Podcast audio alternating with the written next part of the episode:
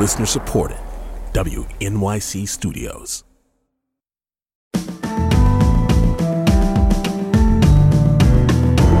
From WNYC Studios, I'm Brian Lehrer. This is my daily politics podcast.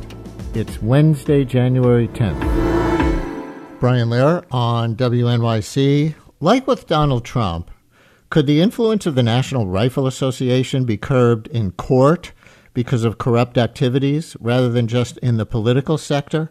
A civil corruption trial of the National Rifle Association's top executives began on Monday in New York. Attorney General Letitia James has accused top NRA leaders of misusing more than $64 million in cash donated by its members. The lawsuit claims the funds were used to pay for private jets, vacations, and to fund no show jobs for friends and allies according to reporting from uh, NPR citing the charge. Wayne LaPierre, the longtime leader of the NRA, is one of the high profile defendants in the case. He announced his resignation from the NRA just last Friday in advance of the beginning of the trial. Over the next six weeks or so, Justice Joel Cohen of the Supreme Court of the state of New York and a jury will decide the fate of the NRA, the nation's largest gun rights group. Joining me now to discuss the suit and its national implications is Stephen Gutowski, founder of The Reload, an independent publication focused on firearms policy and politics. Stephen, thanks for joining us today. Welcome to WNYC. Hey, thank you for having me. You write the civil suit from New York Attorney General Letitia James alleges misappropriation of funds on a grand scale by the group's leadership. What does AG James want if she proves her case? Well, initially she wanted to dissolve the NRA altogether, but that was taken off the table by the judge. And so now she's asking for a court overseer to be appointed and for leadership to be barred from ever working at a nonprofit in the state of New York again. According to internal documents leaked to the Wall Street Journal, I see LaPierre spent about $275,000 on Zegna clothing from 2004 to 2017. That's a lot of clothing. And it may seem a little glib to talk about clothing, but GQ reports that LaPierre was caught because he tried to charge his Zegna suits to Ackerman McQueen, the NRA's former ad agency. The NRA is currently suing the firm for not fully justifying its fee. So, can you take us one step further and explain that part of the case? Yeah, certainly. Um, you know, the, there was really kind of a, an arrangement at the NRA between its leaders and Ackerman McQueen, where uh, oftentimes Ackerman McQueen would pay for things like expensive suits, um, or even there was uh, at one point uh, a plan to try and buy Wayne LaPierre a house using NRA money funneled through Ackerman McQueen. Uh, and, and, so once the investigation was, uh, the NRA got wind there was going to be an investigation, that's when things soured between them and Ackerman because they wanted to uh, say that this was Ackerman's fault. Uh, this was, keep in mind, this was like a decades long arrangement. This was not something that that had just yeah. sprung up before this investigation started, and and so you know that that's sort of the cr- the crux of this entire case is is this arrangement where personal expenses were funneled through the NRA via their media contractor Ackerman McQueen. I wonder how many Trump ties $275,000 would buy, but that's a different show. But wait, isn't the NRA a not for profit organization? Like, how is it possible that all of this was going on when we know that nonprofits have to disclose certain financial information? Uh, they they had uh, this arrangement with Ackerman McQueen where these expenses would come through as just a, a, a sort of line item, or not, I, should say flat fee. There were no line items associated with it. So they'd pay Ackerman McQueen maybe $40 million a year. And a lot of these kind of expenses were were rolled up into that and they weren't uh, they weren't reported to NRA membership or publicly in a line item basis. So there was no way to know uh, if you were an outsider exactly what was going on with these sorts of payments. So I see that the lawsuit targets LaPierre, the NRA itself as an organization, and Wilson Woody Phillips, a former NRA treasurer and chief financial officer, and John Frazer, corporate secretary and general counsel. I think I've got all the names. But I also see that Joshua Powell, a former top executive at the NRA, has already admitted wrongdoing and agreed to pay $100,000. So, what did he admit to? And did he, what we would call flip, and is testifying now against Wayne LaPierre and the others?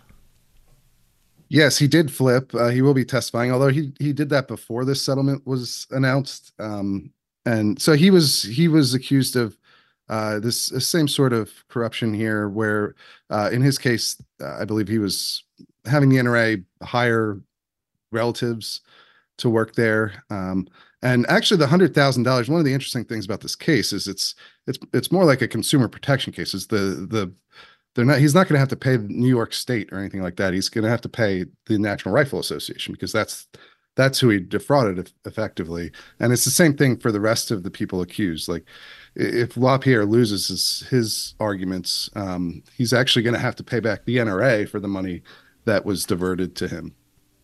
By the way, on the brand that Wayne LaPierre allegedly spent uh, all that money, $275,000 on, shows you how much of a fashion maven I am not. I was reading it phonetically as Zegna. Uh, I'm told by people much more familiar with uh, runways, I guess, than I am, that it's Zegna. So those of you who have Zegna clothes and think, what's that Zegna that he's talking about? I apologize. Um, I, since you're not a New York legal analyst, you are a firearms politics and policy analyst. I don't know if you'll have anything to say to this, but this seems of a piece in a way with a civil fraud trial that's in court now from Letitia James against Donald Trump, um, where the penalty could be that the Trump organization can't do business in New York anymore. And this is a civil fraud case as well against the NRA and its leaders, in which she was going for um, banning the NRA from being an organization anymore. So we, we, we see a certain kind of a aggressiveness um, in this con- you know on this kind of legal track from the New York State Attorney General. Have you given that any thought? Yeah, well, certainly Donald Trump sees these two things as connected. He's he's talked about that in the past um, when he's attacked Letitia James for for her lawsuit against him. He's connected these two suits and accused her of being politically motivated. Obviously, the NRA has also accused her of being politically motivated. And to be fair, she did call them a terrorist organization when she was running mm. for attorney general and promised mm-hmm. to investigate them. So, mm-hmm. you know, yeah. I wouldn't say that politics is absent from this situation. At the same time, that doesn't necessarily mean that her allegations are incorrect. You know, I mean, so uh, there's certainly politics is is well involved in this uh, situation for sure. You know, the NRA is one of the most powerful lobbying groups in the country, certainly on the issue of guns. And um, at the same time, you know, Letitia James has a, a pretty good case built up here. I, I think she has a, a, pretty good chance of of winning uh, mm-hmm. on the merits of the case itself. And the judge, I think, also recognizes the the politics at play. You know, he he denied that uh, request to dissolve the organization because he felt it wouldn't be in the best interest of the members who are supposed to be, you know, the the harmed party here. Uh, but at the same time, he warned the NRA's lawyers that the allegations that have been laid out are very he views them as very significant and very serious. Um, so he, he, seems to be aware of all the politics involved and uh, and handling that I think fairly well, to be honest with you, um, to this point, at least from my point of view few more minutes on this case that's in court in New York now against the NRA, and we'll get to its implications um, if you think there are any for gun policy in the United States. But first, let me take a call from Bob in Riverside, Connecticut, who says he is an NRA member. Bob, thanks for calling in. You're on WNYC. Uh, good morning, Brian, and thank you for taking the call. Uh, I'm a life member of the NRA, have been for over 60 years now. And uh, the uh, unfortunately the uh, organization has uh, uh, both both morally and financially bankrupt, but it is still the premier uh, firearms technical uh, and safety uh, organization. I think it's been mm-hmm. a leader in that for for decades and uh, done very well. I started uh, I think I was eight years or nine years old when I first started shooting at a at a day camp, and you know got my marksman and bar one and bar two, one thing another, and, and learned had, had ingrained firearm safety, uh, and their hunter safety courses and one thing another, um, and uh, the uh, they've they've done magnificent work there. Uh, I went on to become a gunnery officer in the Navy, where mm-hmm. firearm safety was important as well. Mm-hmm. Yeah. Do you uh, think that they've changed over the years in this respect? Uh, because you raise a great point that there are those other kinds of things like firearm safety that the NRA has traditionally done, but I think most Americans now think of it in terms of the sheer politics of you know um, pushing the Second Amendment as far as it can go, and like Wayne LaPierre standing up there after the Sandy Hook Elementary School massacre and saying the only remedy for a bad guy with a gun is a good guy with a gun, that kind of thing. Do you, do you think it's changed um, in your long membership uh, time period, and, and does that matter to you one way or the other? Uh, it does matter, and that is the the morally bankrupt portion of the NRA that has be, made itself most visible. Uh, I think that uh, LaPierre has been an embarrassment to the NRA for decades, certainly in my opinion. Uh, but of course, they didn't ask me.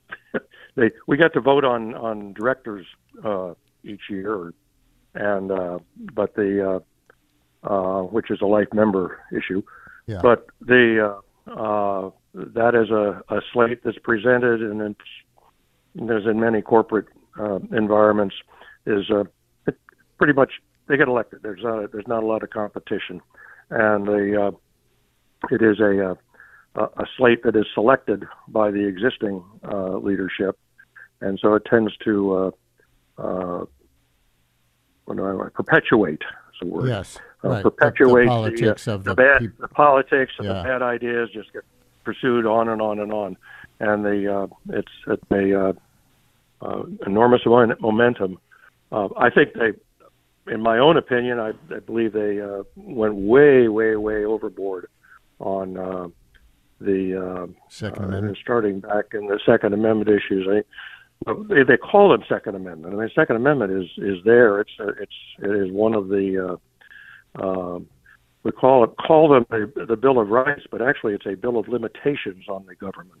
On the federal government, that's that's true, uh, and we could get into a whole other conversation about what that well regulated militia clause of the Second Amendment meant, but that's beyond the scope of our conversation today. Bob, thanks for your call. I really, really appreciate it. Stephen, do you think there are a lot of uh, Bob in Riverside, Connecticut's out there, or does he represent a certain older generation of NRA members? And um, there are a lot of younger members who are all go, go, go, no limits on gun rights. Yeah, I, I think it's probably the latter. I will say, obviously, when you have that many members as an organization, uh, which at one point they were over 5 million, now they're back down closer to 4.2, which maybe goes to your earlier point about how some of the members have felt about this uh, corruption scandal. You know, they've lost over a million members and they've had to slash things like, oh, uh, yeah, and they've had to slash funding for things like their gun safety program, which does still, even today, uh, lead the nation as far as uh, the number of, of trainers out there. In fact, I'm a NRA certified trainer. It's one of the one of the things. It's really one of the only ways you can become a gun safety trainer in the United States. Um, and and so they've had to cut back on things like that, which are, which are very popular with all sorts of different members, like like the caller we just just had. Even if they disagree with the politics, you will often hear people praising the gun safety efforts of the NRA. Um, I will, you know, I, I obviously it's you can look at some polling that indicates that members at writ large are more open to gun control efforts than the NRA. I will note though that after Sandy Hook, after that speech that you mentioned, which has been obviously very controversial in uh, the public, uh, they they actually saw their largest increase in membership ever. You know, that's when they reached five million for the first time. So I would say that there are certainly a lot of people who do agree with that with that approach, it probably does limit their appeal to a certain section of, of gun owners, like we just experienced. But, but I, you know, I, I don't know that there was ever a large movement inside of the NRA to moderate on that on that issue.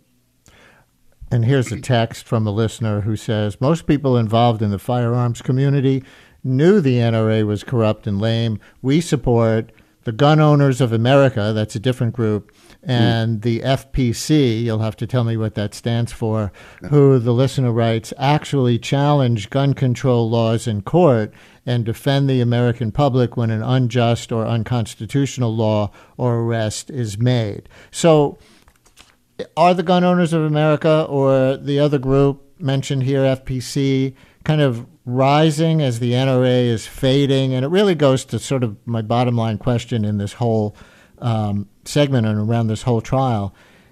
And that is, are there any implications for the balance of power in terms of gun rights and gun regulation uh, as mm. as the NRA gets diminished by this lawsuit and its revelations, or not really?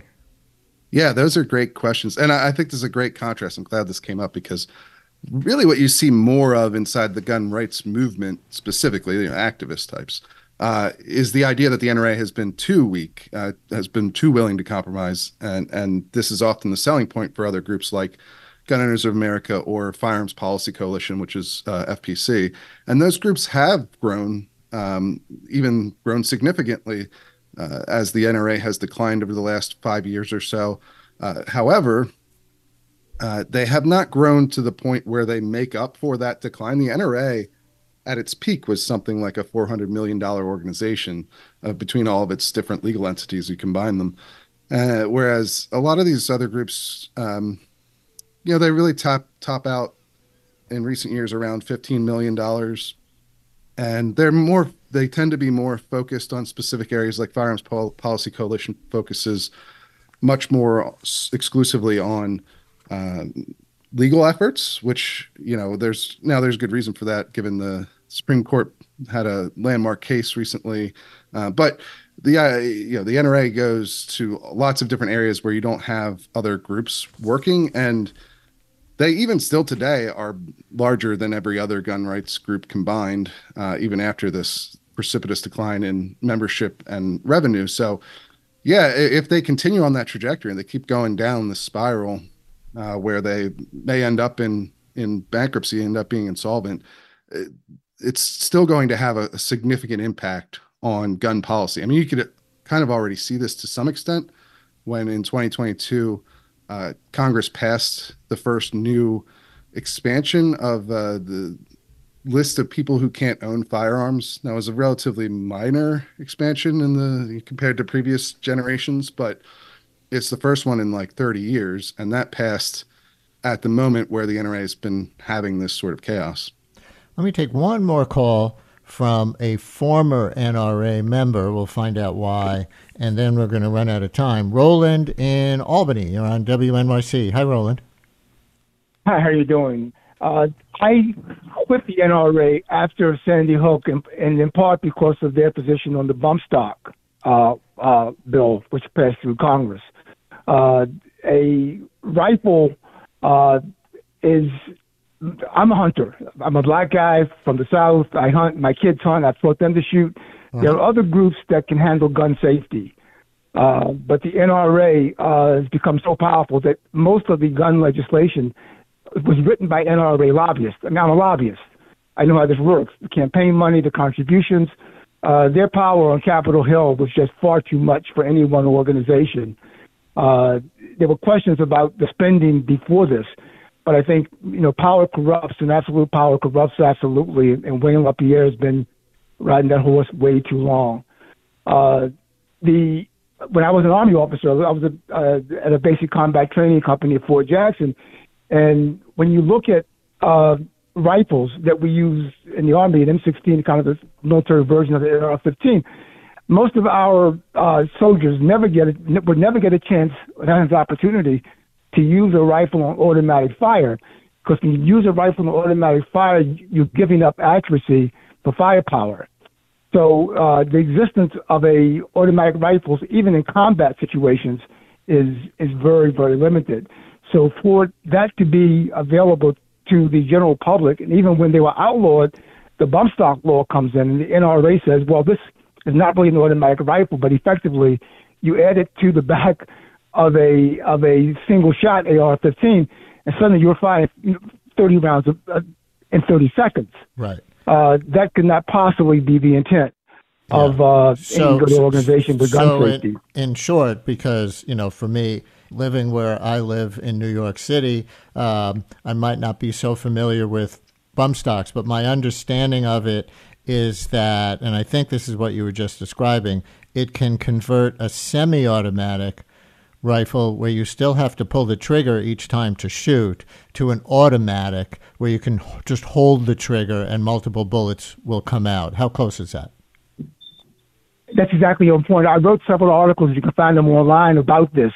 Essentially, it takes the automatic rifle law, which made them illegal, and totally circumvented it by allowing a, an additional piece to be added to a single shot AR-15, so that it's now an automatic rifle. By the way, uh, living, it's not living the well, go ahead, uh, Stephen. Go ahead, chime in. Uh, well, just on the on the technical point there, um, it a bump stock allows the semi-automatic to sort of mimic automatic fire. It, you still have to actually depress the trigger each time you fire. Oh, you do. What it, what it does is allows you to do that much more quickly than you could using norm, you know, traditional okay um, shooting techniques because you can actually you can bump fire without a stock. Um, but but you know, cer- and certainly the NRA did oppose the legislation to uh, ban bump stocks in the wake of the Las Vegas shooting, which featured bump stocks, obviously. Um, but they did support Donald Trump's uh, executive branch approach to banning them through the ATF through rulemaking, which has since been found unconstitutional. But uh-huh. it's been mostly the other gun rights groups that have been fighting uh, that fight in the courts. Roland, thank you so much for your call. We appreciate it.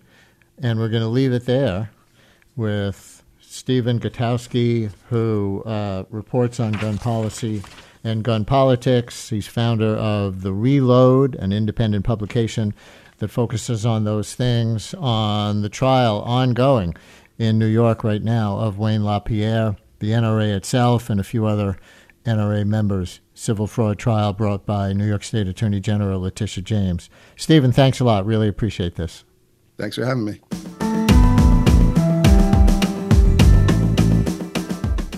Brian Lehrer, a daily politics podcast, is an excerpt from my live daily radio show, The Brian Lehrer Show, on WNYC Radio, 10 a.m. to noon Eastern Time, if you want to listen live at WNYC.org. Thanks for listening today. Talk to you next time.